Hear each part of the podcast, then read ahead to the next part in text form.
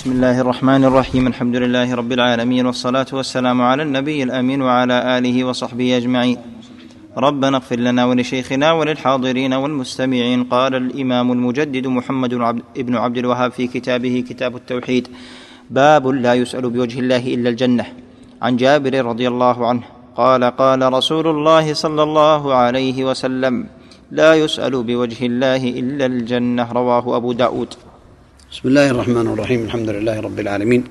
صلى الله وسلم وبارك على نبينا محمد وعلى آله وأصحابه أجمعين. في هذا الباب خطاب السائل أن لا يسأل بوجه الله. الأول خطاب المسؤول في الباب الأول.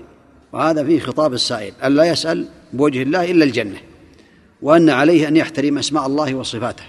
فلا يسأل بوجه الله إلا أعلى المطالب. وهي الجنة. ورضوان من الله أكبر. وما يقرب إلى الجنة كذلك. كان يسأل قل اللهم إني أسألك أن تثبتني على طاعتك.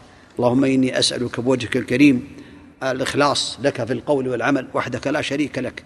يسأل وجه الله الجنة لأنها أعلى المطالب ورضوان الله تعالى أو ما يقرب إلى الجنة. وكذلك له أن يستعيد بوجه الله من النار وما يقرب من النار كذلك وما يكون سببا في دخولها.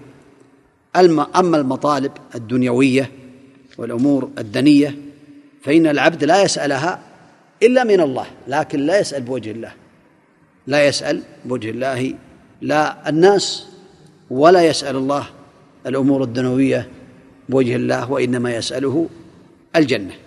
قد جاء في الحديث عن أبي موسى يرفعه ملعون من سأل بوجه الله وملعون من سئل بوجه الله ثم منع ما لم يسأل هجرا. رواه الطبراني. يعني ما لم يسأل إثما أو يسأل باطلا. ونسأل الله عز وجل لنا ولكم العلم النافع والعمل الصالح التوفيق لما يحب ويرضاه. صلى الله وسلم وبارك على نبينا محمد وعلى آله وأصحابه أجمعين. سم. قال الإمام ابن باز رحمنا الله وإياه في شرحه لهذا الباب. قوله لا يسأل بوجه الله إلا الجنة وذلك لأن الجنة هي أعلى المطالب وفيها النظر إلى وجه الله سبحانه وفيها النعيم المقيم.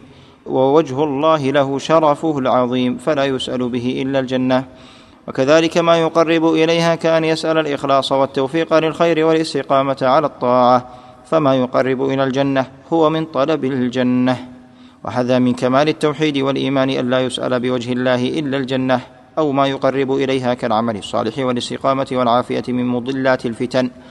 وإسناد الحديث فيه لين وضعف لكنه ينجبر بما جاء في الروايات الأخرى من النهي عن السؤال بوجه الله فيكون هذا خاصا بالسؤال بوجه الله الكريم أو ما يقرب إليها وما يدعو إليها.